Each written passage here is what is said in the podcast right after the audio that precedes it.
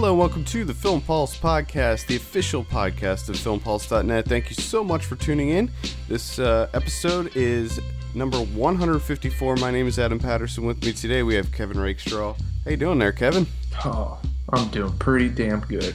Hey, me too. All right, Nice. fantastic. This week we'll be reviewing The Voices, starring Ryan Reynolds, which opened in theaters and on video on demand this weekend, as well as Enter the Dangerous Mind, which also opened in limited release and on video on demand. We're also going to be talking about some of what we've been watching, including this week's movie predictions, new on video on demand, and DVD and Blu-ray releases.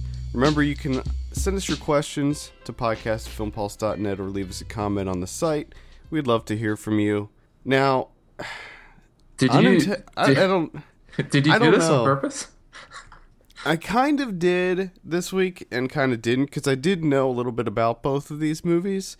So I kind of knew that there was a connection. I didn't really know how much of a connection, but both of them, both of these movies that came out this weekend, The Voices and Enter the Dangerous Mind, which was formerly called Snap when it played the festival circuit uh, a couple years ago in 2013. Uh, both of them are very similar. They're both about Extremely so. men that are schizophrenic, clearly schizophrenic, that both have voices in their head, and both uh, the, of those voices are telling them to kill people, and both of them are trying to form a a normal, meaningful relationship with a woman.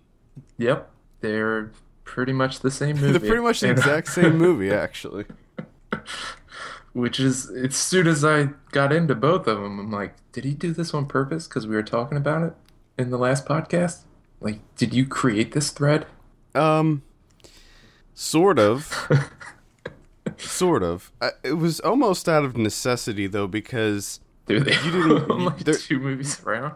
yeah, the movies that the other movies that came out in theaters this weekend, you neither of us were really interested in. I didn't care about Jupiter Ascending or uh, what's that other one?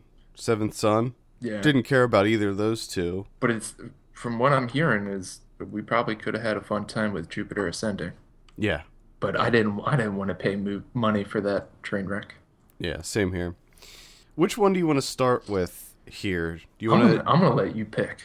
Okay. Well, uh, I guess we'll just we were talking a little bit off the air about Enter the Dangerous Mind, so let's go ahead and jump into that.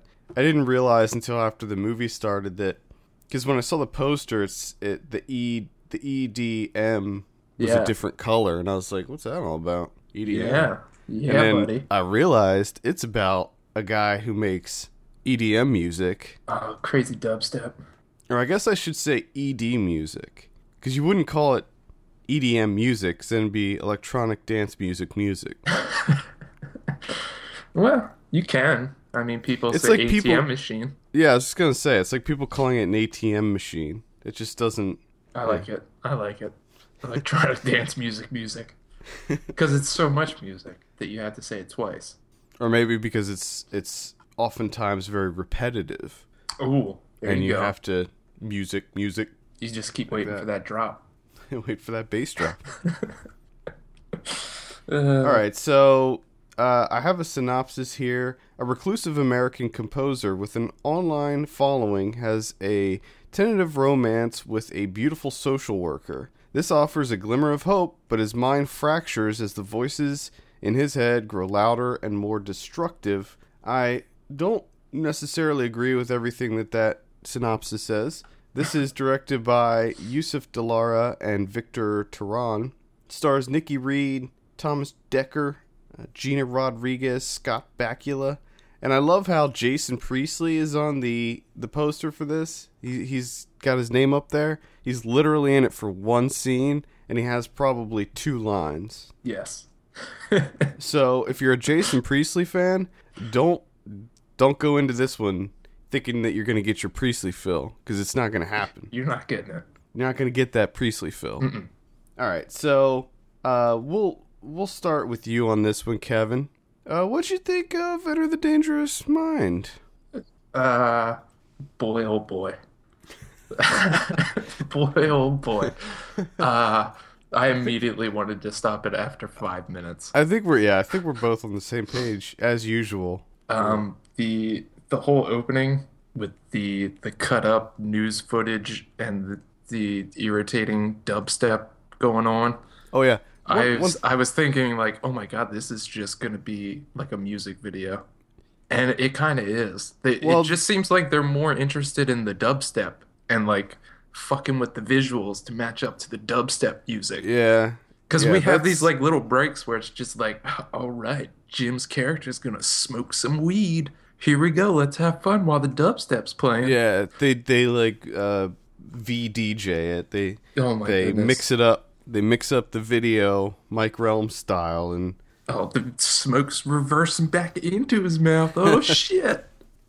It's going back in. Normally we see it come out. This time it's going back into his mouth. Oh, that's how you know he's having a good time. And you know, he's lifting up his beer, and that's gotta like cut the stutter to the music for some reason. I don't know why, but it Uh, does. yeah, if you're if you're not into dubstep at all, like a lot of people hate dubstep. If you hate it, you're gonna have a problem with this movie because it is it is loaded with dubstep. It is jam packed with dubstep. You are getting that drop like Yeah. every two minutes. It's just fucking dropping on you. I mean, it, I get it. The guy's a sort of a DJ. He's he makes this music in his home, and I, I get that. That's uh, part of the plot. I wouldn't say it's a huge part, but it is part of the plot. Yeah, it is, dude. It, it's to drain out the voice. Yeah, yeah.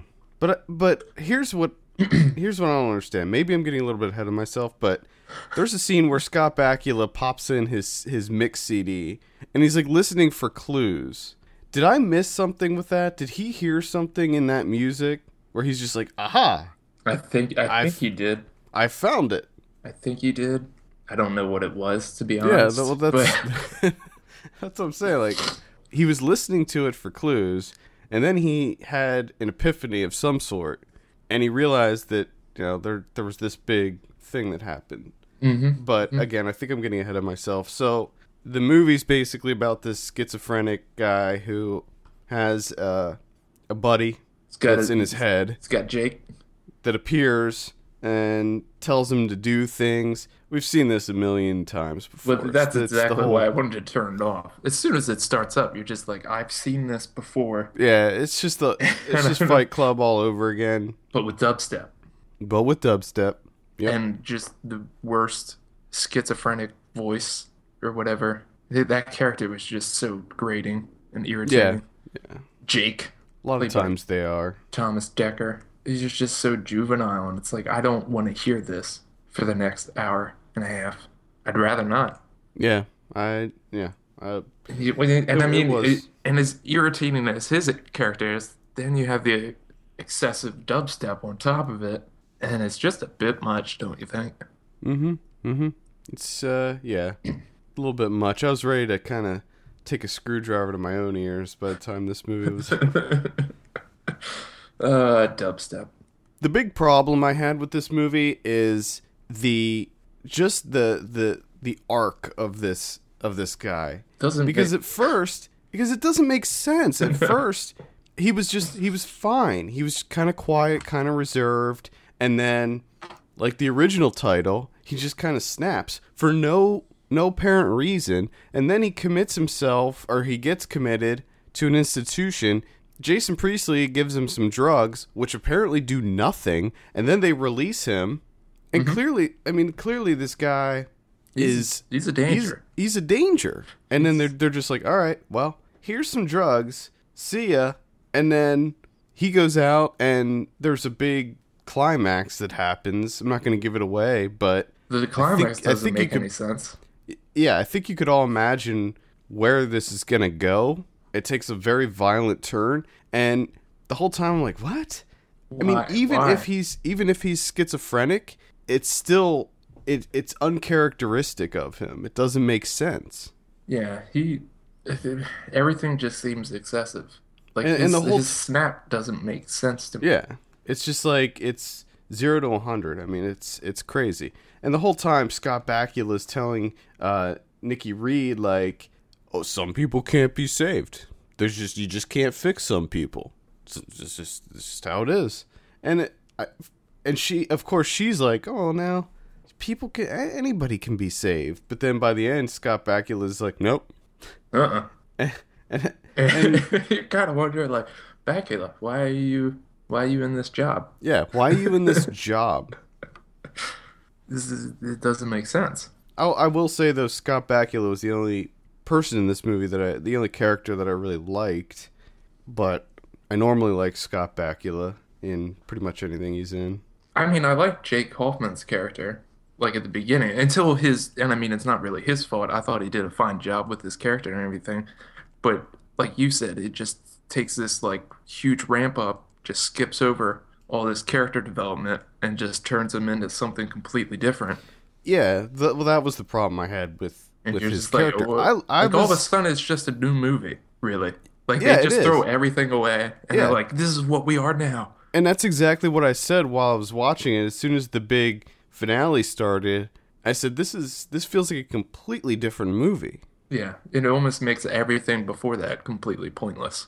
and they so they they briefly touch on what could have caused this in him but i feel like they didn't explore that nearly enough for it to be it was like they just kind of skimmed over this huge event that's that happened. And and i i still feel like i didn't really grasp what was happening in his childhood because all, right before we started recording you and i were talking about the end and neither of us were even clear on exactly what happened to him. And i don't know if they they did that intentionally where they kind of left it uh, up in the air about what happened to him and did he do this or was it his brother or whatever. But I feel like they needed to be a little bit more clear on that so we can understand this character more because I don't get I don't understand what's going on at all. I don't either, and I don't really care to find out, honestly. Is, which is one of the reasons maybe I did miss something because I have to be honest, I kind of checked out after a while because I'm like, I just this is terrible. Just as soon as it does that complete shift, I was Yeah. like, oh, you know, One thing I Oh. will say, there there were some murders that took place there at the end, and I thought that they looked they were pretty crazy. They were don't but I and the, the the thing that makes him snap really bothers me. Uh, it, Yeah. just how the, everything happened there. You know, the way that uh, Nikki Reed's character kind of initially responds to it makes complete sense, complete sense. And then when he shows up at her work and they kind of talk it out, com- completely makes sense. Very human, normal reaction. But then all of a sudden, she's with her friends, and it becomes what you know his voice is telling him that it was going to be, which just didn't make any sense to me. All of a sudden, we're just heartless. Yeah, Like what? What? I don't understand this. Everyone just becomes different people, which I guess you can say schizophrenia, but I'm not buying it. yeah. I'm not buying it. I'm not buying it either, actually. So, eh. uh, Nikki Reed may know her from the Twilight movies. She was the writer of that movie Thirteen. Remember that movie? Nope. All right. She was in it too. That came out in 2003. It was like about the two two young girls. Oh, okay. I think I do remember. Yeah. Now I see the poster. I didn't see it though. I didn't Yeah, see she- it, but I know. I know what you're talking about. She actually wrote part of that. Yeah. Well, that's impressive. Yeah, she was pretty young when she wrote it too. I think. Um, yeah, I I don't I don't really have much to, much else to say. It's I would I would definitely skip this one. It's uh it just fe- it feels like a VOD. Oh, it sure does. It's got that. It's really got that VOD feeling. And there's another thing that I've I've noticed this week watching some movies. I've noticed it before, but really this week is I it really irritates me when people have um, homes or apartments that are well beyond their means. yeah, Like Jake Hoffman's character has this beautiful apartment, but like what does he do? Like he helps out with the internet stuff occasionally, and apparently that brings him in a huge sum of money yeah. that he's able to live in a Well, I can tell of you right now, I can tell you right now, what he does for a living is what I do for a living, and you don't pull in that much money. And it's fun because it's not even like a job job. He just helps out occasionally. yeah, it seems like he. Yeah, it, it doesn't seem like he does it as a full time job. It just seems like a here and there type of thing. Yeah. Well, he is schizophrenic, so he probably does pull in a government paycheck. But that can't be that much. No. Because I the last apartment complex that I lived at, we had a lot of schizophrenics and stuff that lived there because they shut down the the the institution in Harrisburg, and uh, they're not, they weren't that nice of apartments. I don't think they get that much money from the government. No, I don't think they do either. But uh, either way, Enter the Dangerous Mind. That's a big skip for me, and I'm assuming it's a big skip for you. Huge skip. What are you gonna give this? What are you gonna give this one out of ten? Out of ten, I give it a uh, oh man, a one, Whoa! one. Wow! I just don't understand That the point of any of this. Like, why is this a thing? that's that's pure hatred. I couldn't stand it. It was so irritating. Nothing made sense. The characters are just ridiculous. It's just, I'm sorry. I wasted uh, The 88 minutes. Uh, The, the only reason I was interested in this is because it did play several festivals, and that kind of had me interested. Like, because normally when these movies play festivals, especially the bigger festivals, usually there's something. There's something there, something interesting about them uh, that got them in. And but this one, no, No. No, not really. And I was, I have to say, I was slightly, because I read the synopsis and I'm like, oh, a reclusive American composer with an online following. then you find out that he does dubstep Yeah, and he has like 15,000 followers on SoundCloud. And you're like, yeah. what the fuck? It's uh, kind of a misdirect. so I liked the I liked the the effects work, the makeup effects work that they did there at the end, and I also like the fact that at the beginning when they showed him working on his music, that they actually used real uh like software, Re- Yeah. real computer screens, and he was using that program to down to rip audio from YouTube videos, and I appreciate that they did that. So I wanted to point that out because they don't do that enough in movies. I- they always have fake shit. The thing that really got me was the whole where they just take a break for him doing his drugs and they just fuck with the video and stuff. It just seemed Well- like that was it almost seems like that was they set it up with the dubstep and everything just so they could do that. It seemed like they were really interested in that segment where they're like, "Oh, let's just cut it up, be badass." Yeah, I was not. And I'm just I watching it. I'm like, why? that. Why is this a thing? Like, why? Some people like that shit though. Some people like those stylized uh, montage. You know, it reminds me of pretty much every Seth Rogen, Evan Goldberg movie where there's always got to be that uh, montage where they're partying, the party montage. Party that's set- montage. that's set to music and slow motion, and they do that in pretty much every Seth Rogen, Evan Goldberg movie. But this one was different because this one felt like it was mixed. It was video mixed. It was if you have those video DJ turntables where you can actually mix video. It seems like that's what they used, where they rewind it and do like the the rewinding with the music and all that shit. Yeah, yeah. It just And I think that let me just say, I think that that's cool. I think that anytime I've seen DJs that use those uh, those video mixers, I think it's really cool. And if you see any of the Mike Relm stuff, uh, I think that all of that is very cool to see live. But in a movie, that's not. I don't think that that's the place for it. no, because it it really did seem like they were like, all right, let's just pause this movie that we're doing and just have some fun with some dubstep. He's drinking beers, cut it up. Oh, smoke going back into the mouth. And It like, also how many didn't- how many times did they do the reverse smoke? It's like, we, yeah, we get it. Okay. It also didn't feel like that was that character either. no, He didn't seem like the type of guy that just loves smoking it up, smoking. it up. He just didn't seem like that type of guy. Let's crush up all of our prescription drugs. Yeah, he seemed he seemed like the kind of guy that would go home and heat up some Easy Mac and, or Hot Pocket and play Uh. video games all night until like four in the morning and then fall asleep. Yeah. There's That's just- what he seems like. And then once they're done with that, they're like, "Oh shit, that's right. We got to get back to this movie. Let's just fast forward through everything and start fresh, because now we want some violence." Yeah, yeah.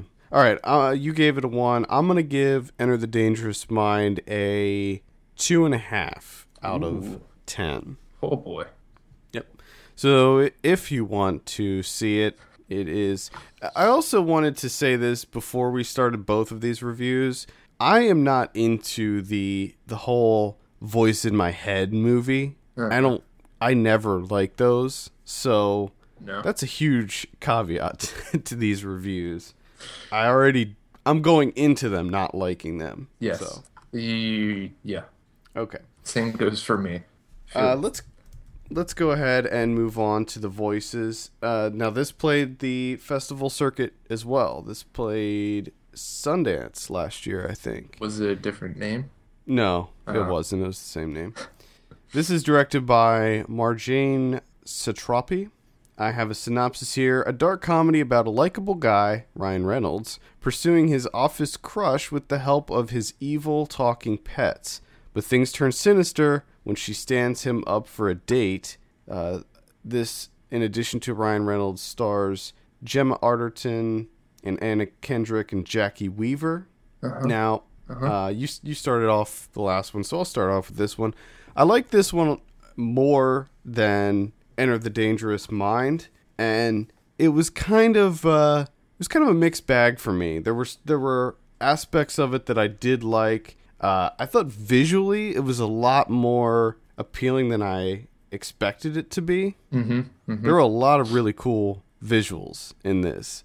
I like how she plays with the fantasy world that he lives in versus the real world. Mm-hmm. And one of my favorite things about this movie is when they uh, the scene where for for the early part of the movie, probably the whole first act, you see his his apartment and then all of a sudden you realize that that's not really what his apartment is Yes. and when they when they because in in his fantasy world it almost looks it, it's got almost a, a tim burton feel to it almost where everything's very vibrant and colorful and Oh, it's so organized and sugary, clean sweet, and oh Yeah. it's picturesque. and that and that scene when he takes his medication and wakes up and you see it for what it really is and you're just like oh oh oh oh Yes, It, oh, I, thought- I loved that. I thought, thought that, that was I thought that that was absolutely fantastic. Because up until that point, I was kind of,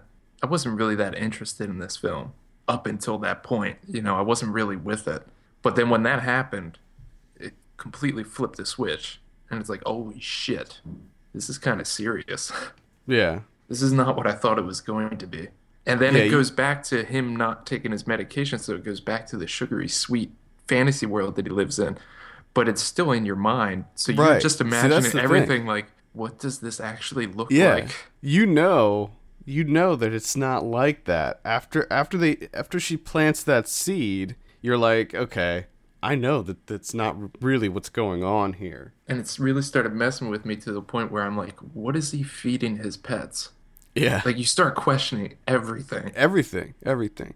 I did wish that they would switch back to reality more because there were a lot of times where I was like, I was really wishing that I could see what was really going on. But towards the end, they do start Yeah. sw- switching back to it more once Anna Kendrick gets involved and Jacki Weaver once they see his house and all of that stuff. But it also made me wonder because the place that he works at, he works at this uh, like shipping place, and everything is so bright and clean, and everything is pink, and it made me think. I It wonder if in real life that's just some dingy, nasty looking I'm sure it is. uh, like shipping place. And I had a feeling that they were going to show that, but they didn't. But yes, it, it makes you think that everything that you're seeing, you're just thinking, oh my God, everything is depressing. Yeah, And it, you kind of, and it makes you kind of side with Reynolds when he wakes up and you see his apartment, and it's like, holy shit, do not take your medication. Get rid of it. I don't want to see this anymore.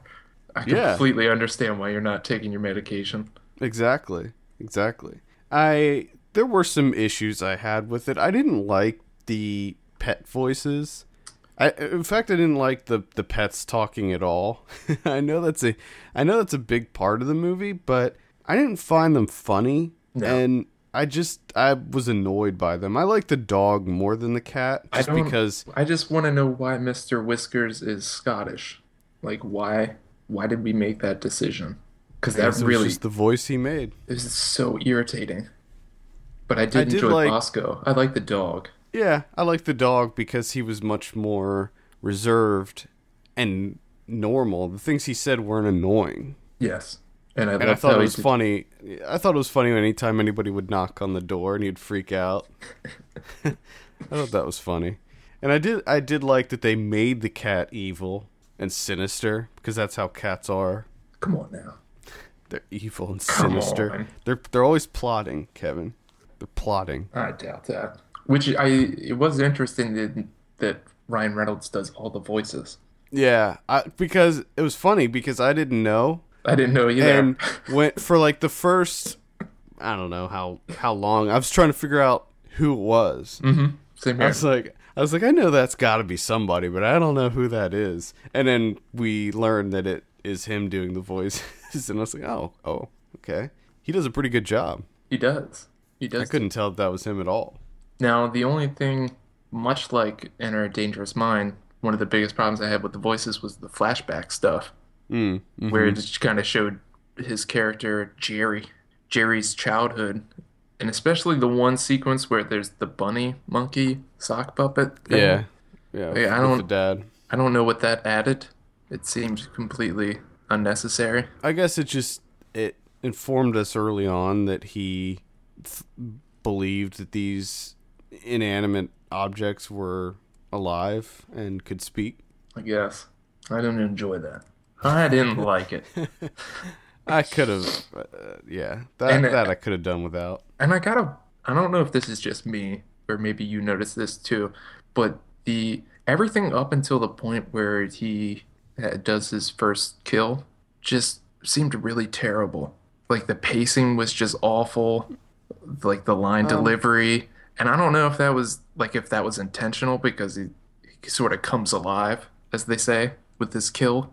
So I don't know if that was intentional, but man, it's really rough in the beginning.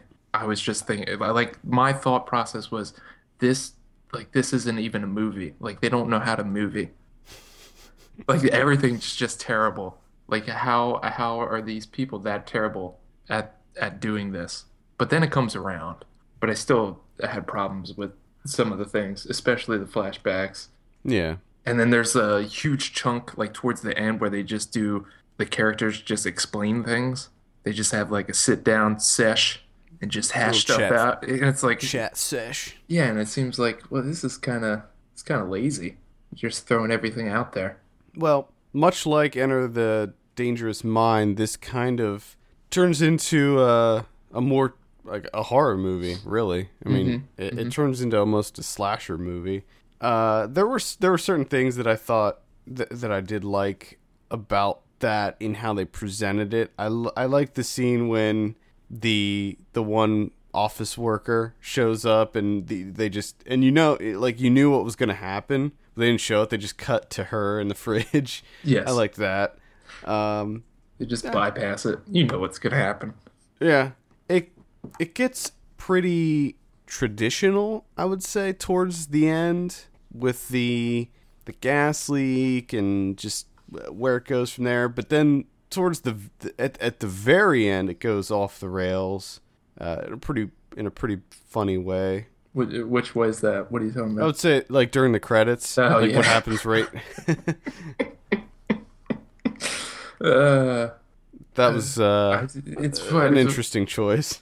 Uh, yeah, because I'm not sure how I feel about it. Like that, on one hand, I'm like, well, that's just ridiculously awesome. It's like they don't even care. Yeah. It's just a giant middle finger, and then the other, you know, the other hand, it is you're like this is kind of stupid. Yeah. what the hell did I just watch? But that that was kind of how I felt throughout the whole movie, though. For for everything that would happen, where I would be like, oh man, he this is kind of dark. Like he had a pretty messed up childhood, and his current life is pretty messed up, and he's killing women. I mean, he's murdering people and chopping them up, and but then you have this this stupid stuff with the pets. And it's just got such a weird tone to it. It's just, Yeah, it's a weird over. ass movie. It's yeah, all over the place. it's just it's everywhere. It is all over the place. And I don't know if the comedy really worked everywhere. No, I it didn't it didn't work most places for me. I think that I can't remember. The, the, I did laugh at several parts, but I can't remember what they were. Nothing to do with the pets, I don't think. No, I didn't laugh at any. Oh, the only one I laughed at was Bosco changing his mind at the end.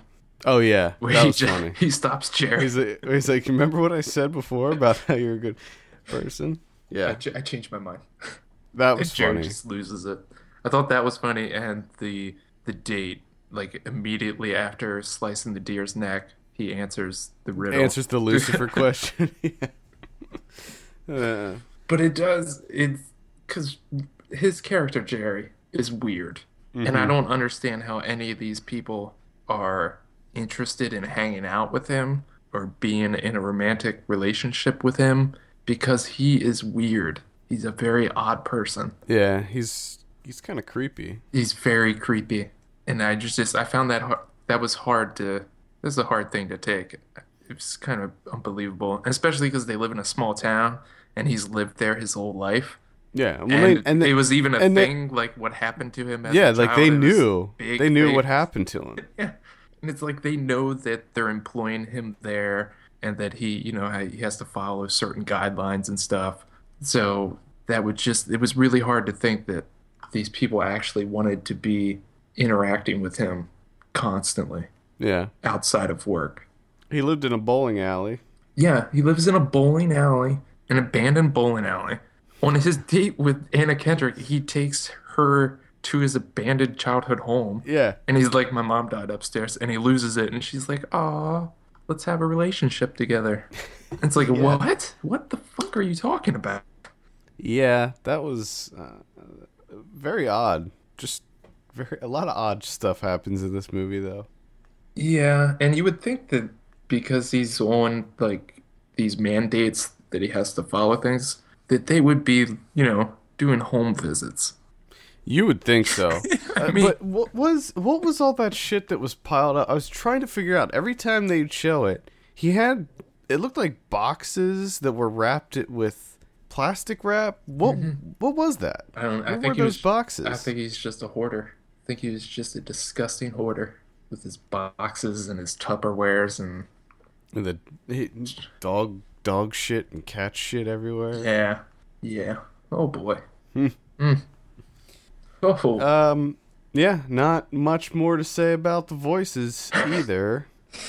I did. Did you notice his framed picture on above his bed? No, I saw that in your in your Letterboxd review, but I don't remember what it is. It was a framed picture of a flying jump kick. Oh. A guy in full karate garb doing a Oh. flying jump kick. Yeah, yeah. That was that was over- another scene. That was the other scene that I liked was when he went to the the the Chinese restaurant and how he how he pronounced it every single time. like he pronounced it the proper way, but it just sounded so funny. Oh, that just reminded me too. The first time he eats pizza, Mm. I, I chuckled at that because he just devours it. And I love I love how he just kept asking, "You, you guys want to know this?" The guy's like, "Nah, cold pizza's not my thing." Um, the the only other thing that uh, kind of confused me is how in the world does Ryan Reynolds look like he's 20 years old in this movie?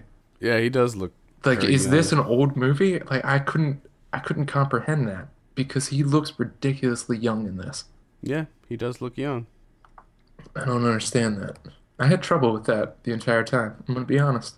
I think he, he might be he might end up being one of those actors that just doesn't seem to age. I know. How is that possible? I don't get it. Jacki Weaver was pretty good in this. Sure. She's good in everything. Yeah, I don't know. She's not good. Anna Kendrick. do. What'd you think of Anna Kendrick? She was fine. Everyone was fine. Ryan Reynolds was actually he was kind of impressive with everything that tough- he does. He was he was completely into it. it's a tough uh, it's a tough role, I think. But I thought he did a pretty good job. It is it was kind of a nuanced role because at the beginning, just the way that he acts, uh, he didn't.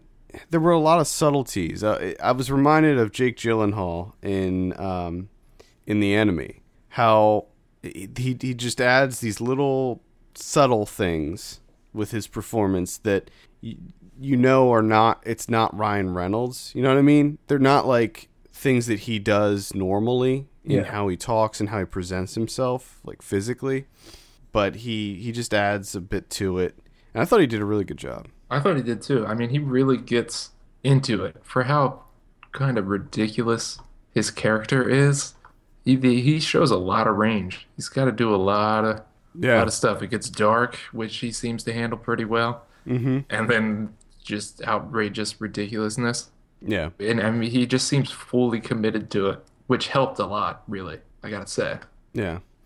I think what it boils down to with this movie is if you can get past the ridiculous stuff that happens in it, just the over the top silliness. I mean, he we didn't even talk about this, but his the animal his, his dog and his cat talk, but also when he starts killing people, he cuts off their heads and becomes friends with them too. Uh, we, yeah. How did we forget to discuss that? Yeah. I like how that's an afterthought to us. I oh yeah, decapitated heads are talking. I did like how Fiona would just speak in uh like the uh, British British isms that that we stere- use yeah, the stereotypes to Yeah. give you a sense that it's this is all coming from Reynolds. from his head. Yeah, I, I liked I liked that. I thought that was that was clever. I thought the special effects work oftentimes was quite good in this movie. Uh, the the mouths on the animals I didn't think looked great. I get that this is a lower budget movie; they can't, and, and that's something that's hard to do to begin with. But I thought that the prosthetic heads that, that they used looked really good. They looked very close to uh, the the real actors. I just don't understand how no one pays him a visit. You know, he's he's out with all these stipulations, and it's like, okay, so you live in an abandoned bowling alley. We That's should not creepy. Yeah, we should look into that. I think. I don't know. Yeah. Also, I think that if you lived in that environment, you would smell all you the would. time. He would smell terrible. He would be. and I think that that would be kind of a red flag Yeah. for people. Of course, it would. it definitely would be. Uh, all right. Let's go ahead and rate the voices. I'm gonna give it a. I'll give it a six. I'll give it a six out of ten. I'm gonna give it a six and a half. I think if you can get past some of the more ridiculous stuff, you will enjoy it. I just didn't find the humorous stuff very humorous, and a lot of the a lot of the things that make this the, the animal stuff. I just wasn't wasn't on board with it. That- and that- and that's- animals. It's one of the foundations of this movie, and I couldn't get on board. And that's what that's what really brought it down for me. Visually, I was really impressed with this movie. I, I wanted to reiterate that, like the, the specifically, there's a scene where he's putting something in Tupperware, and just that scene, the kind of I don't know if I can't remember if it was like a like a dolly shot of sorts where it was just panning across the stacks of Tupperware Oh yeah, yeah. for some reason I thought that that looked really good, and there were a couple other specific shots in there that I I can't remember, but I remember thinking, man, that that looks r- really good actually. Yeah, I think uh, the big thing that really helped this was that whole switch where he stops taking his medication. That just added like a whole nother layer to it for me. Yeah, yeah. Yep, I agree. So the voices is playing in select cities now and on video on demand, so you can check that one out. And I, w- I would give it a light recommend, especially if you're into these kind of dark, very dark comedies. It's just it's batshit insane, Yeah, especially when you get to the credits. yeah, You- yeah. The you- credit, the credit sequence, I, I like that a lot. Although, I, I guess I was a little bit like you. I was a little bit wary on it. I didn't know what to think if I was on board with it or not. But Ugh. I think ultimately I, I, I came around on it. I came around as soon as the forklift got involved. The forklift, pink forklift. As soon as that popped up, I was like, "Yep, bravo, you did it." Yeah. Uh, there you have it. Let's go ahead and move on into some of what we've been watching. Um, I, I can't remember. Let's let's start it with you this week. Okay, all right. Uh, first one I have is the documentary called Iraqi Odyssey. This again, another documentary that has not come out yet. So my apologies, but this one, when it does come out, if and when it does, it's very interesting. Um, you have to be in the right mindset to watch this bad boy because it's 162 minutes.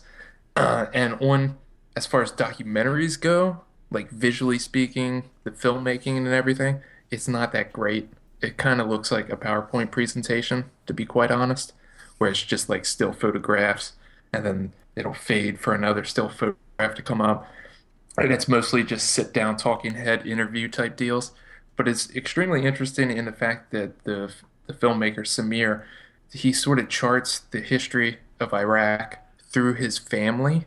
So he has like first first-hand accounts of what happened in the various stages. So he's interviewing his aunts and his uncles, um, his half sister who's like I think like 19 or 20 years old. So he has all these various viewpoints from different generations, and they sort of go through like some of his uncles were um, members of the Communist Party, so they get some detail, you know, when things were transitioning in Iraq and everything, and all of them are all over the country now. Like his one aunt moved to New Zealand, his one uncle moved to France, and some moved to Russia and America.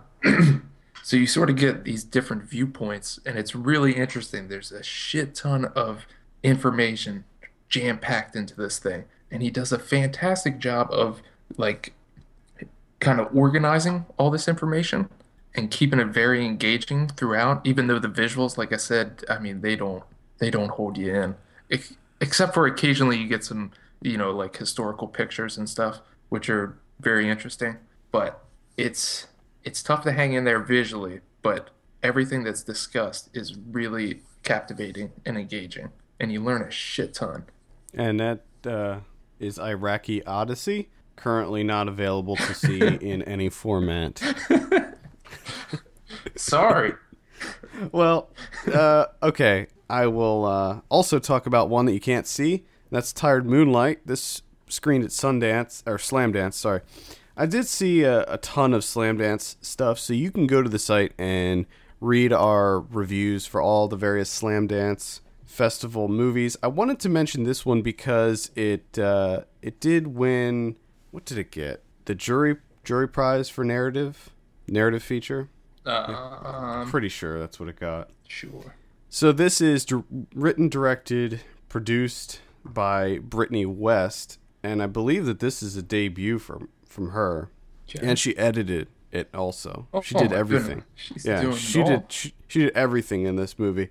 Now this is what you would probably call an Adam movie. It takes place Oh, in boy. a in a rural town. A lot of Rundown. a lot of yeah, a lot of run. It's a it's a rundown town in Montana. It's one of these towns where it's almost like they're two decades in the past. okay. You know, where people are still walking around on with Walkmans Nice. and, and get listening to cassettes and things. Okay. Uh, but it really it, it is kind of a slice of life docudrama that just follows four main people in this town and just goes through their lives. It's just that's it. And it was shot on 16 millimeter, so it's got this Oh, kind of This is so Adam movie. I know. Yeah, Good really- lord. yeah, it really is. It really is. Very little plot. It's kind of like I would compare it structurally to Gummo, where it's kind of just pieces, just slices. Yeah, like little vignettes or something. Mm-hmm. It's not nearly as disturbing or depressing as Gummo. That's good.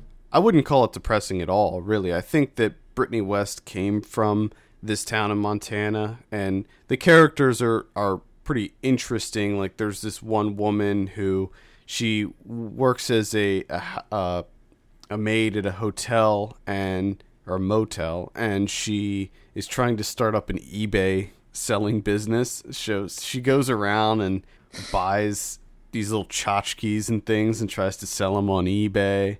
And uh, one of the characters, interestingly, is the what's his name? Oh, God damn it! I don't have it up here. Hold on a second. It's uh the guy from I always forget his name. Karpovsky, uh, Alex. Oh, Alex Karpovsky. Kar- Karpovsky from from Girls. I'm a fan of him. Enjoy he's, him. He's one of the characters in this, which is really weird because none of the other people I rec- I didn't recognize anybody else in this. They all felt like non-actors.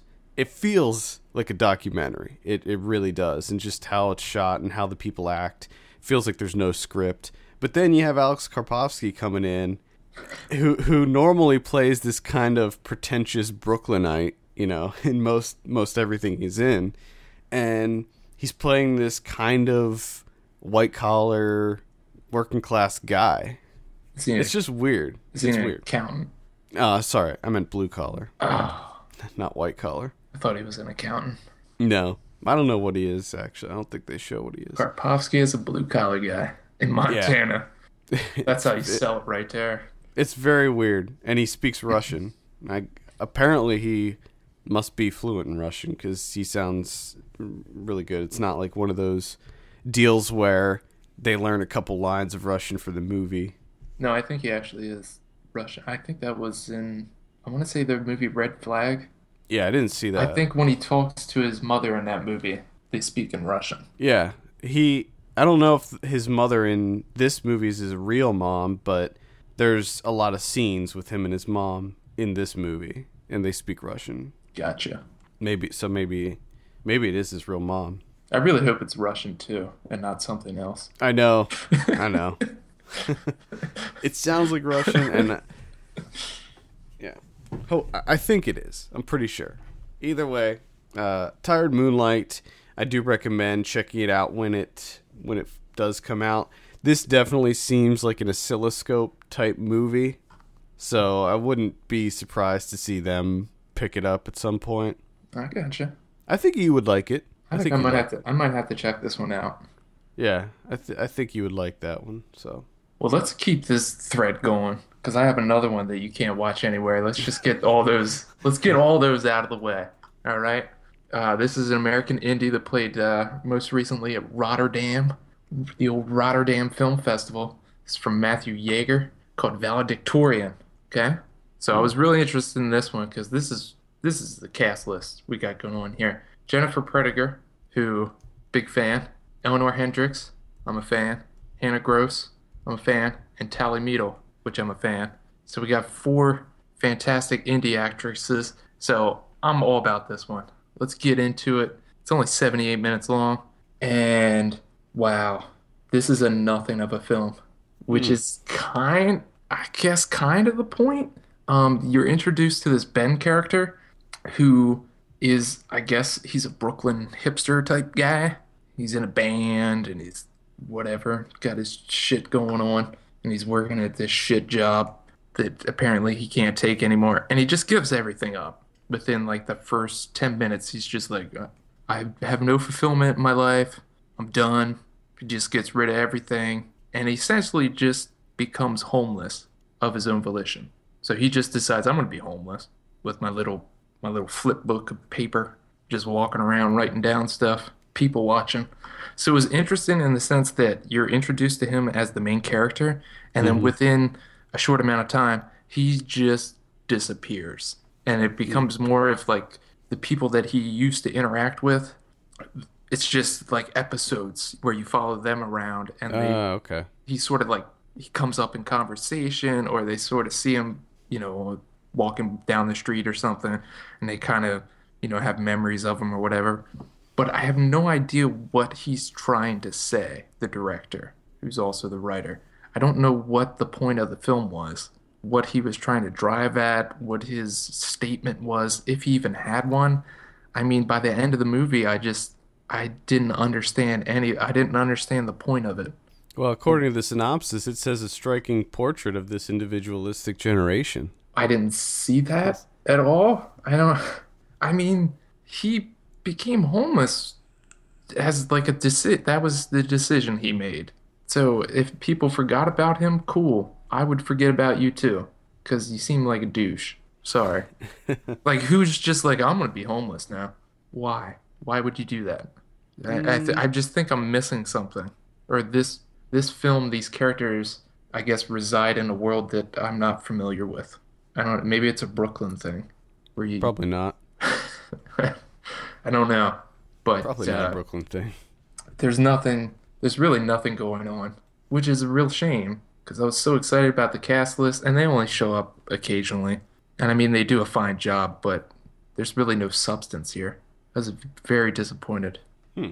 i was All bummed out man That's valedic- valedictorian. Maybe keep a keep a lookout for that to avoid it. yes correct Uh, it's I saw a documentary called Pervert Park.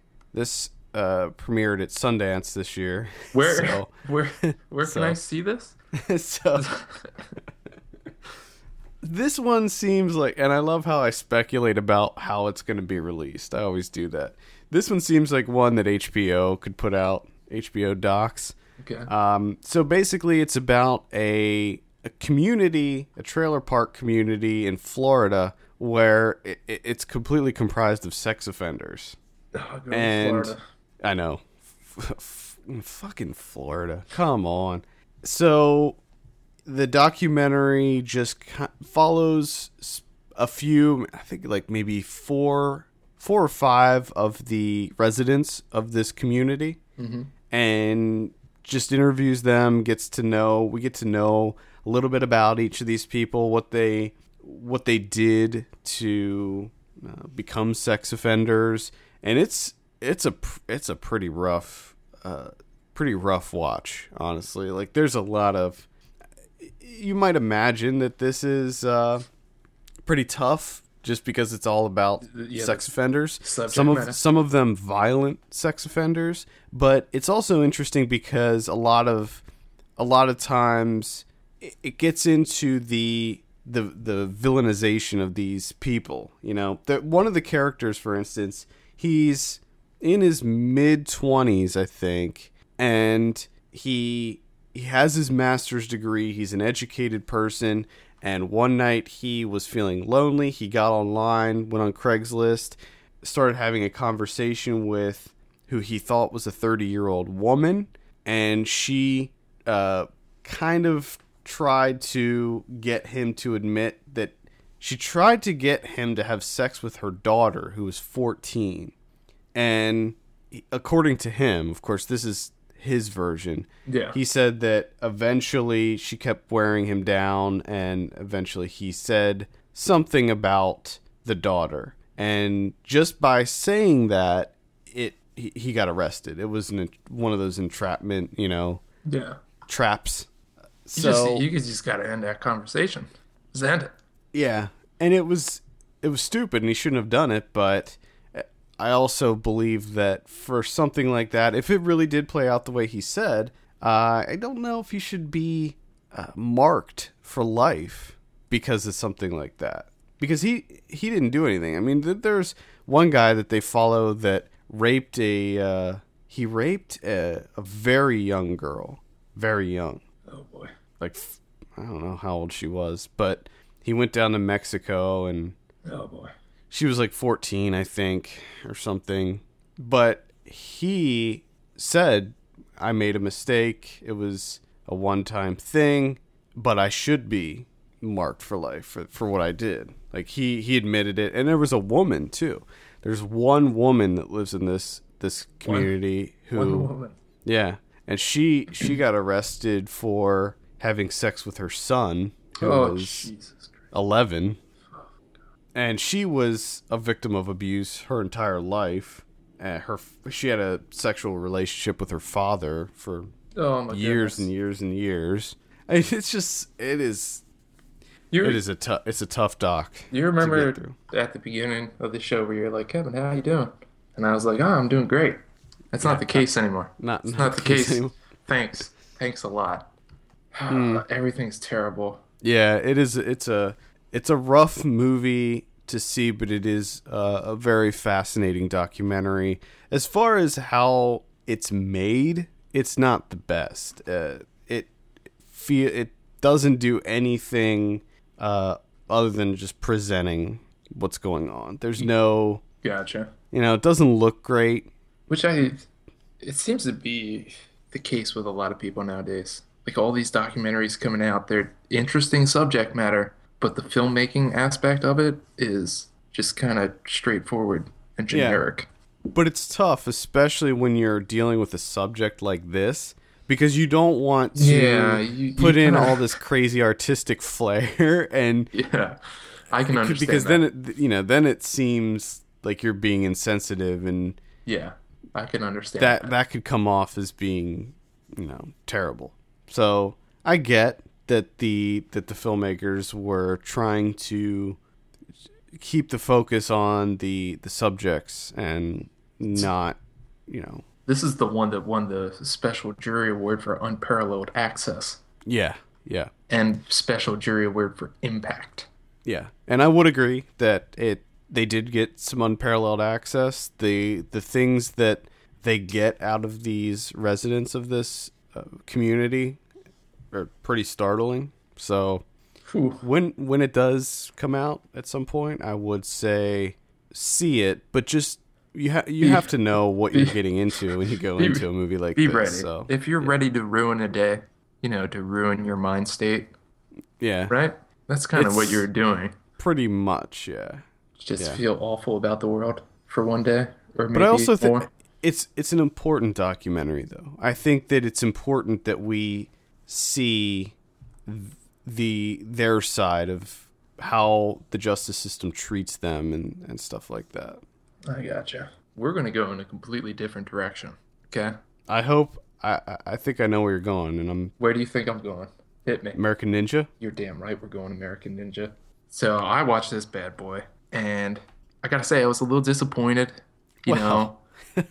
no, okay. with- This is what I was thinking. Uh, you know, it's called American Ninja. The cover of it's just ridiculous. That poster, come on. And just to, kind of reading the synopsis, and I'm like, okay, this is gonna be terrible. This is gonna be like Samurai Cop type deal, where it's just the incompetence is just hilarious. But this is actually like, you know, sure, it doesn't make sense, and the, the plot line's ridiculous, and they don't really care about making sense. But like, it's just below competent that you don't get a lot of enjoyment out of like it being absolutely terrible. Like the people are actually, you know, decent actors. Like I give them like a sliver of credit, especially Jackson's character, because he's really into it. He gets so into this movie. Oh yeah. Um, the fight scenes are, you know, they're not great, but they're not hilariously bad. And you know what I mean? Nothing's nothing's like, oh my god, this is so bad, it's hilarious. Which is kind of what I was expecting. So yes, it's my fault. I went in with expectations that I shouldn't have had. But there was uh there was some good stuff going on here. Number one, I didn't know who Michael Dudikoff was. I knew his name, but I had no idea who he was because I hear him in songs and stuff. And it turns out Michael Dudikoff is American Ninja. So Yeah. that was an exciting revelation. And the fact that he just looks like an old version of Ryan Gosling. Yeah. And he doesn't say anything, he just squints. Yeah. He's got those really deep set eyes. and then he opens his mouth, and you're thinking, like, oh, this guy's going to be like a badass. And here it turns out that he's like shy and awkward. Yeah. which is, I thought was a funny take on it because everything leading up to him opening his mouth, you're like, oh my god, this guy's gonna be such a badass. He's mm-hmm. probably gonna have like kick-ass one-liners because he's just standing there with his butterfly knife while they're hacky sacking, and he's just you know not talking or really acknowledging people in general. Yeah. He's just he's just hanging out. He's brooding. That's what He's- it looks Oh, like. he's so brood. He's just brooding all the time. And then you know they do that first convoy, which I don't understand at all. I did, there's so much about this movie I don't understand. Well, there's uh, it makes very little sense. it doesn't make any sense. Almost whatsoever. nothing in this movie makes any sense whatsoever. So giant convoy, and they get hijacked by guys with guns. And I don't know, the, the hijackers with the ninjas? Like, are they working think- in tandem? Like, with Yeah. the ninjas, the fail safe? Like, oh, if the guys with the guns fuck up, we'll bring the ninjas in. Which, how do you fuck up with guns? You have so many automatic rifles. Yeah. and you're terrible with them. Like I don't think they hit anyone throughout the entire movie. And I especially love at the end where Dudikoff takes one like 12 ninjas and the guys with the automatic rifles are just, just standing, standing there. It's like just mow them all down and then you're done. Like I don't understand this. So that's going on and then there's that whole buddy buddy thing with Jackson and the the romantic thing I don't think really worked. That seemed really odd to throw that in there. But the the ending with the one on one with the Black Star Ninja was man, did that escalate? Because he's got throwing stars, and then all of a sudden he's got guns attached to his wrist. Yeah, flamethrower. He's got a flamethrower, and then all of a sudden he's shooting lasers out of the same hand. So in one hand he's throwing throwing stars, he's shooting, he's flamethrowing, and he's got lasers. I love the concept of, and, and this is actually used in the movie Ninja Magic. Yeah, they don't want to explain it. Just like, Ninja, it's just ninja magic, and uh, in that big climax at the end, uh, if I remember correctly, it just get it's so ridiculous, and I think wasn't there a guy that teleports in that movie where he I'm- just he just fucking disappears? This is the number one mystery of this movie. It's Black Star Ninja is defeated, and then he just disappears, ninja magic style, I guess. So, I- but I don't know what happened. Like, I don't know if was he like a figment of his imagination. I don't understand any of it. I can I can almost guarantee you that it's not not that this movie is not that deep. But what I love is when the there's this big criminal boss that's hijacking everything, and I don't know how a war didn't start in the Philippines because apparently the army's just letting shit happen, and they're just like, oh, it's fine, we won't do anything about it. But American Ninja's like, oh, I'll take care of it.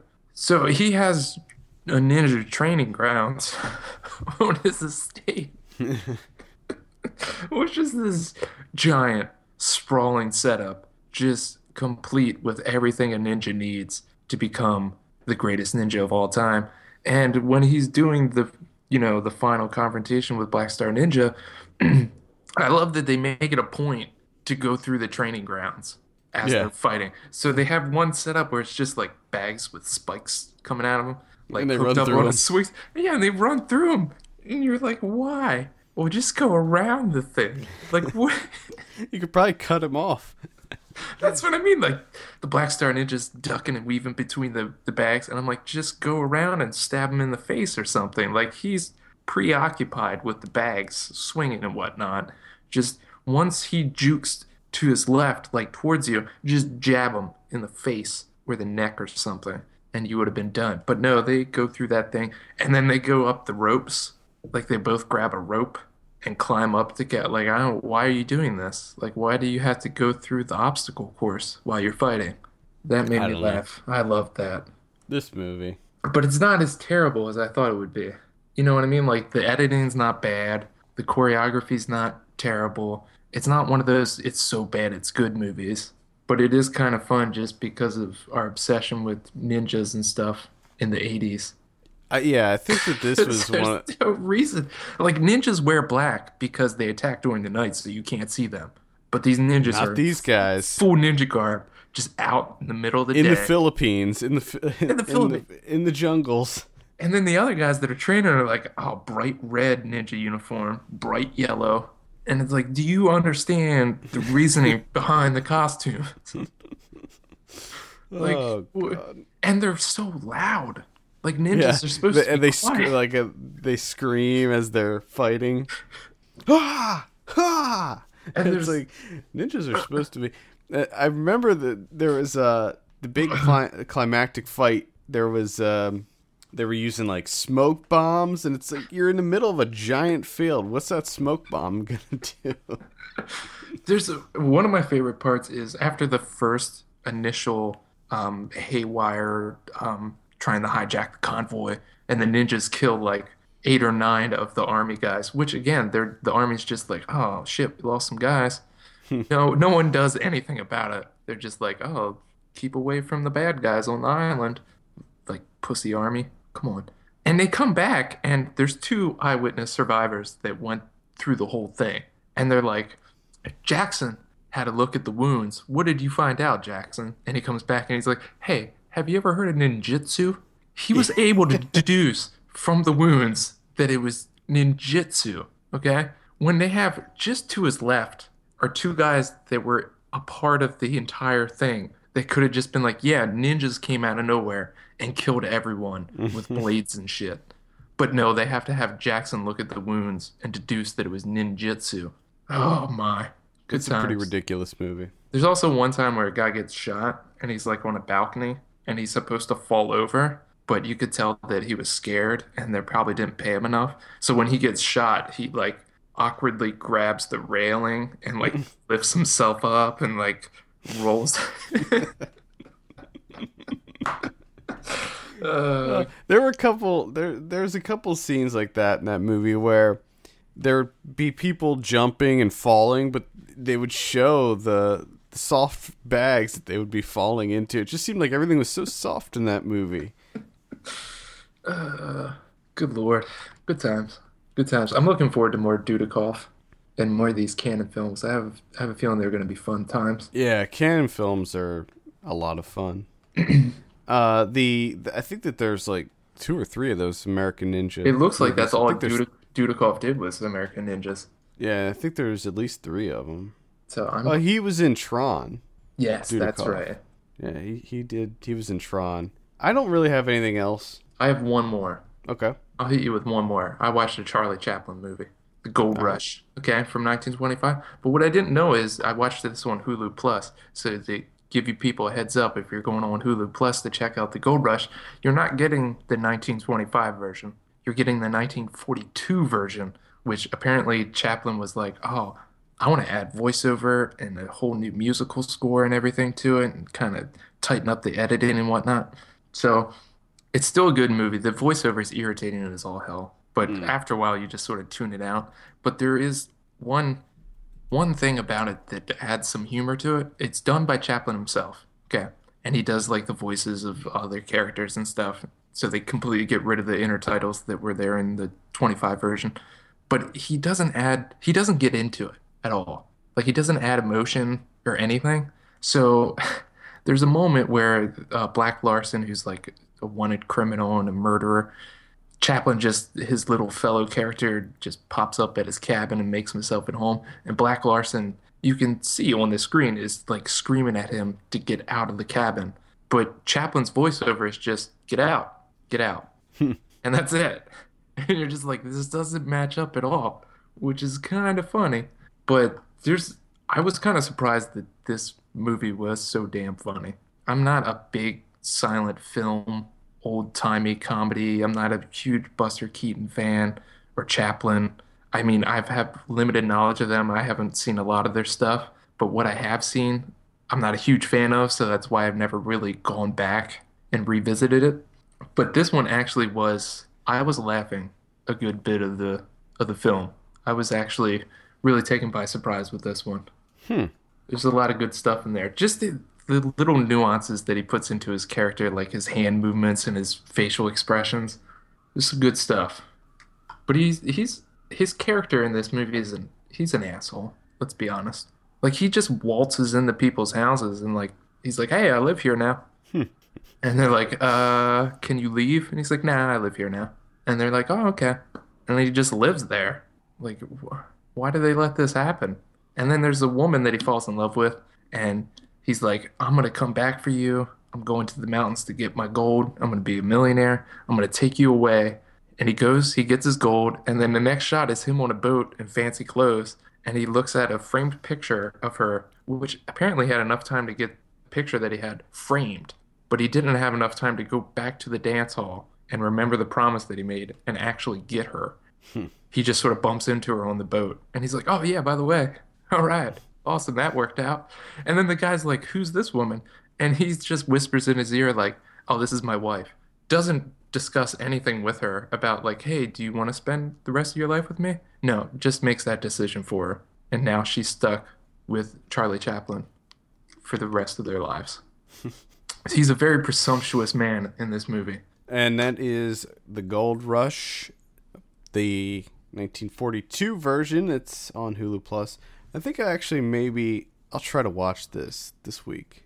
It's pretty. I mean, it's short too. It's like an hour and twelve minutes. Yeah, And there's some very iconic things Because I never you know saw when you this. see, This- when you see it pop up, you're like, oh, so that's what it's from. Okay. Yeah, I, I, it's the one where um, he does the little dance with the forks, right? Yes. Which I just love this facial expression during that whole like the dance is kind of stupid and silly, but just the facial expression where it looks like he's really concentrating and it's taken a lot of physical effort on his part. He just sells it. Yeah, I never saw this. I should I should watch it. And it's sad too. It's a sad I wasn't expecting sadness. And I wasn't expecting people to get shot in the face, but that happens. Hmm. Interesting. Well, there you have it. Gold Rush. Gold Rush. Check it. Check it out. Or not. All right, let's go ahead and move on to some predictions. Last week, Jupiter ascending. You said 30, I said 42, actual 23. Ouch. Mm, we gave it a 3 on the Sounds site. it sounds like a mess, doesn't it? Yeah, it does. It, it like I didn't. I didn't know that that uh Channing Tatum like had pointy ears. Yeah, he looks really was- weird. yeah, I looks like an elf. I didn't know that. I didn't know that was part of it. Well, it's a big part. the Pointy ears are a huge I part. know, I really want to see it just because of what everyone's saying about Eddie Redmayne. Apparently his character is like one of the worst things ever. Oh yeah. Yeah, like it's he plays the villain and it's supposed to be just absolutely terrible. His So that- performance or the yes. character or what? both, both, Oh. both. Ooh. like it's over the top ridiculous and Hmm. hilarious. So I'm interested in seeing that at some point in time. Hopefully, someone will put clips up on YouTube or something. Yeah. Uh, seventh son, you said eight. I said fourteen. Actual ten. Nice. Wow. Also, yeah, also this week, Outcast came out. We have a review for that up on the site. That's with Nicolas Cage and Hayden Christensen. Oh man, that one looks. That have you seen the poster for that? looks. I like how they don't they don't even get like talked about anymore. I just the, Like, they a just movie with both Nicolas Cage and Hayden Christensen. I mean, wow. And they got like swords and stuff, right? Yeah, I Is it think like it takes medieval? place in it takes place in like feudal Japan or something too. Oh my goodness. Yes, it looks absolutely ridiculous. SpongeBob, Sponge Out of Water. You said 62. I said 50. Actual 75. Should have known that. Yeah. Next week, we have 50 Shades of Grey. Oh, boy. Mm. Mm-hmm. What are you thinking on this one? Uh, My guess is that it's going to be terrible. Yeah. Uh-huh. Uh-huh. I have a feeling it's gonna be terrible as well. I'm gonna say at 34. I'll say I'll say 41 on that one. Not looking forward to it. Well, I'm probably not going to see it. Nah. I just, eh, I don't care. One that I am going to see next week Kingsman The Secret Service. I'm pretty excited about this one. I read the comic book, and I, li- I like the comic book quite a bit, but I have a feeling that they're going to have to change it quite a bit, change the movie quite a bit from the comic book, because the comic book's all about. It's got the core thing with the Kingsmen being kind of the secret organization keeping the world safe and, and whatnot, but the whole plot behind the movie, one of the plots is that uh, famous people are being kidnapped. So, like Tom Hanks and oh. other other famous people are being kidnapped, and I think they're gonna have to change that for the movie. But I'm still very much looking forward to it. Early reviews came out for that and said it's really fun and extremely violent. Which is interesting. I can't I wait could- to see Colin Firth fuck people up. Exactly. That's Exactly. what I'm, that's what I'm excited for. I am down for that. It also I'm has just a little little uh, nugget of information here. The watches in that movie were made especially for the Kingsman Oh, really? by a brand called uh, Prem or Bremont. Hmm. It's a UK company. So they got their own watches for that movie, man. The watches look nice. They do. I will agree. They do look nice. I'm gonna say 78 on Kingsman. 78. I'm going to go uh, 74. This is that is directed by Matthew Vaughn, who did X Men First Class and uh, the first Kick Ass, the good one. You mean the second one's not good? No, That's the not what I- is the worst. That is not what I heard. So bad. Uh, in limited release next week, we have Old Fashioned, The Rewrite, What We Do in the Shadows. Definitely recommend that one. Yes, yes, yes, yes. The Sweet Blood of Jesus, which is the new Spike Lee. that sweet blood.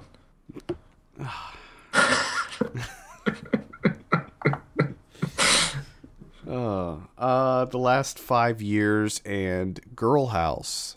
Heard a lot of good things about Girl House. Ernie reviewed that way back, and he liked it a lot. And then I started seeing other reviews pop up that said it's it's quite good. It's a horror movie. Okay. Next week on Video on Demand, we have The Sweet Blood of Jesus. I, don't know. I don't. Have you seen trailers for this? It looks really bad. I I have not. I'm not Not- sure what what's going on here, but it looks it looks quite quite bad.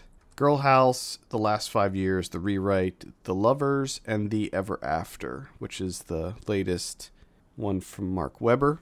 Okay. I actually liked his last movie quite a bit. Uh, can't remember the name of it. Made a huge impression. I liked it. a- I did like it a lot, but I can't remember the name of it. Man. Next week on DVD and Blu-ray, we have Addicted. Uh, I'd say skip that. It's, that that got pretty shitty reviews. Uh, Alexander and the Terrible, Horrible, No Good, Very Bad Day. I watched that this week because we're going to be doing a Blu-ray review for that. Oh yeah. wasn't as horrible as I expected, honestly. For a family film, for a live action Disney family film, it wasn't that bad. It had some funny people in it. Donald Glover was in there, and it it wasn't great, but it wasn't it wasn't nearly as horrible and annoying as I because with a lot of those live action Disney movies, they're just so annoying, you mm-hmm. know. Yeah. And They it wasn't. They It take it a wasn't. bit too far. Yeah, but it wasn't terrible. Yeah, you just sold the shit out of it. Can't wait to check it out. Yeah, I would say if you if you have young kids, it might be worth checking out. If you don't, then no, avoid. Force Majeure, recommend that. Yeah. Yeah, I guess I would too. Oh, Got go. light, I got a light recommend on that one. I give it a heavy, Ooh. heavy recommend. It was one Okay. of my. was- I I don't know if I made it on my top twenty. It, it I think it was an honorable mention last year. Kill the Messenger. I liked that one. That was okay. It's the one with Jeremy Renner, the true story of the the journalist that uncovered the uh, basically how the the CIA was bringing crack into the uh, the country. It's kind of um that one kind of just went under the radar. Yeah, yeah, came and went. It got good reviews, but it just didn't get a lot of traction for some reason. But I liked it. I thought it was a good a good thriller. I actually wanted to see this movie when I first saw the trailer, and then I completely forgot about it until you just brought it up now. Yeah, it had a really good trailer. The trailer was really good for that. It loses steam as it progresses. It starts to lose steam, and I think maybe that's one thing that hurt it. But it's a crazy story. It's it's a very sad story about what happens to him. Mm. Laggies, that's the Lynn Shelton one. Uh, mild interest in that. I was not a fan of uh, what was her last one that she did. Um. Oh my god. Oh my god. What's it called? The massage therapist that couldn't touch people. Oh yeah. I don't. I don't. I don't touchy feely. Touchy feely. I was not a fan of that, but I was not a fan of your sister's sister. I actually Yeah. couldn't finish that one. yeah, I wasn't a fan of that one either. So for some reason, I don't want to give up on Lynn Shelton though. So I'll be probably checking out Laggies. I probably. Lilt, lilting, lilting comes out. Uh, I heard good things, but that was playing at Sundance last year, and I just wasn't interested. So I don't know. Maybe that is worth checking out. I kind of want to see that. Nightcrawler. Uh, yeah, I would recommend that. Yeah, I wasn't as huge on it as a lot of other people, but I still recommend it. I think it was it was good, just for Gyllenhaal's performance. Yeah. Predestination. I've been meaning to rewatch this. I saw this at South by. It's the one with uh, uh, Ethan Hawke. It's like a time travel thriller, Mhm. but it goes to some really, really crazy places, like stuff that you've never seen before in a time travel movie. It's it's pretty crazy. I might have to check this one out because I've been And seeing a lot uh, of A lot of people are surprisingly liking this. It's by the same guys that did Daybreakers, which was that other the other Ethan Hawke movie about the vampires, and I like that a lot. And with this one, I didn't like it as much as Daybreakers, and it um, it's really crazy. They really play with the whole time travel thing, and it, it goes to some really crazy places. But I think because of that, uh, some people may have issues with how it plays out. Uh, Sarah Snook is uh, also in this, and she is fantastic in it. She she does a really really good job. So I think if you're into science fiction movies, check out Predestination. It's not what you would expect. I went into it kind of thinking Looper, but it's not. It's not a. Uh, there's not a lot of action in it at all. A lot of it is just kind of uh, told in flashbacks and consists of just conversations. It's it's very odd. Not what I expected. Okay. Uh, also, Rosewater comes out. That's the Jon Stewart one. Yay. That one didn't. That one didn't do so good. No, no, it didn't. I'm not even interested in that one. No, I wasn't. I honestly wasn't interested from the beginning. So, uh, Criterion's. What do we got? Uh, the first one we have is from 1936. Day in the Country. Renoir. Oh boy. Moving on. We have Don't Look Now Oh, okay. from 1973. Get the old Blu-ray Little edition. Donald, little Sutherland action. Epic Per Man. In it to win it. Yeah. With that ridiculous sex scene with him and Julie Christie that just seems to last like 20 minutes. Yeah. And it's Yeah. just them rolling around. I'm not even sure what they're doing. Doesn't even look like sex. It's just very bizarre. They could do some really weird things too. Like he's, I don't. It was. I was such a confusing time. that whole section is just so Hmm. confusing. Uh, I that's. I wasn't a big fan of this one, to be honest. I liked it. I, I thought it was good, but uh, I mean, it, from most of what I see from people is like this is a masterpiece. Yeah, people I didn't see that. love it. I mean, the the setting is unbelievable. It's Mhm. absolutely fantastic, but the story itself, I thought, was a little little limp. Sutherland's hair, though, Whew. oh my goodness, and his outfits too. This guy's on point. I think he's rocking now. the same type of outfits that he had in uh, Animal House. Oh man, he's got that hair and he's got that mustache, and that ridiculous giant blue coat. He's Yeah. out. He's out of control. Yep. All right. Well, I think that that will do it. Send us your questions to podcastfilmpulse.net. We'll be sure to answer them on the show. Follow us on Twitter at FilmPulseNet and at FilmPulseKevin. And be sure to rate us on iTunes. We appreciate that so very much. For Kevin Rakestraw, my name's Adam Patterson. We'll see you on Thursday for Ryan Watches a Movie.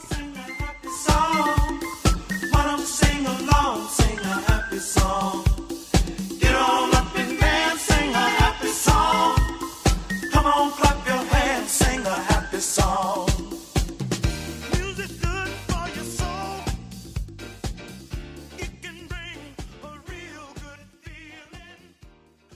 These I get. I just I get the bullshit, dude. dude.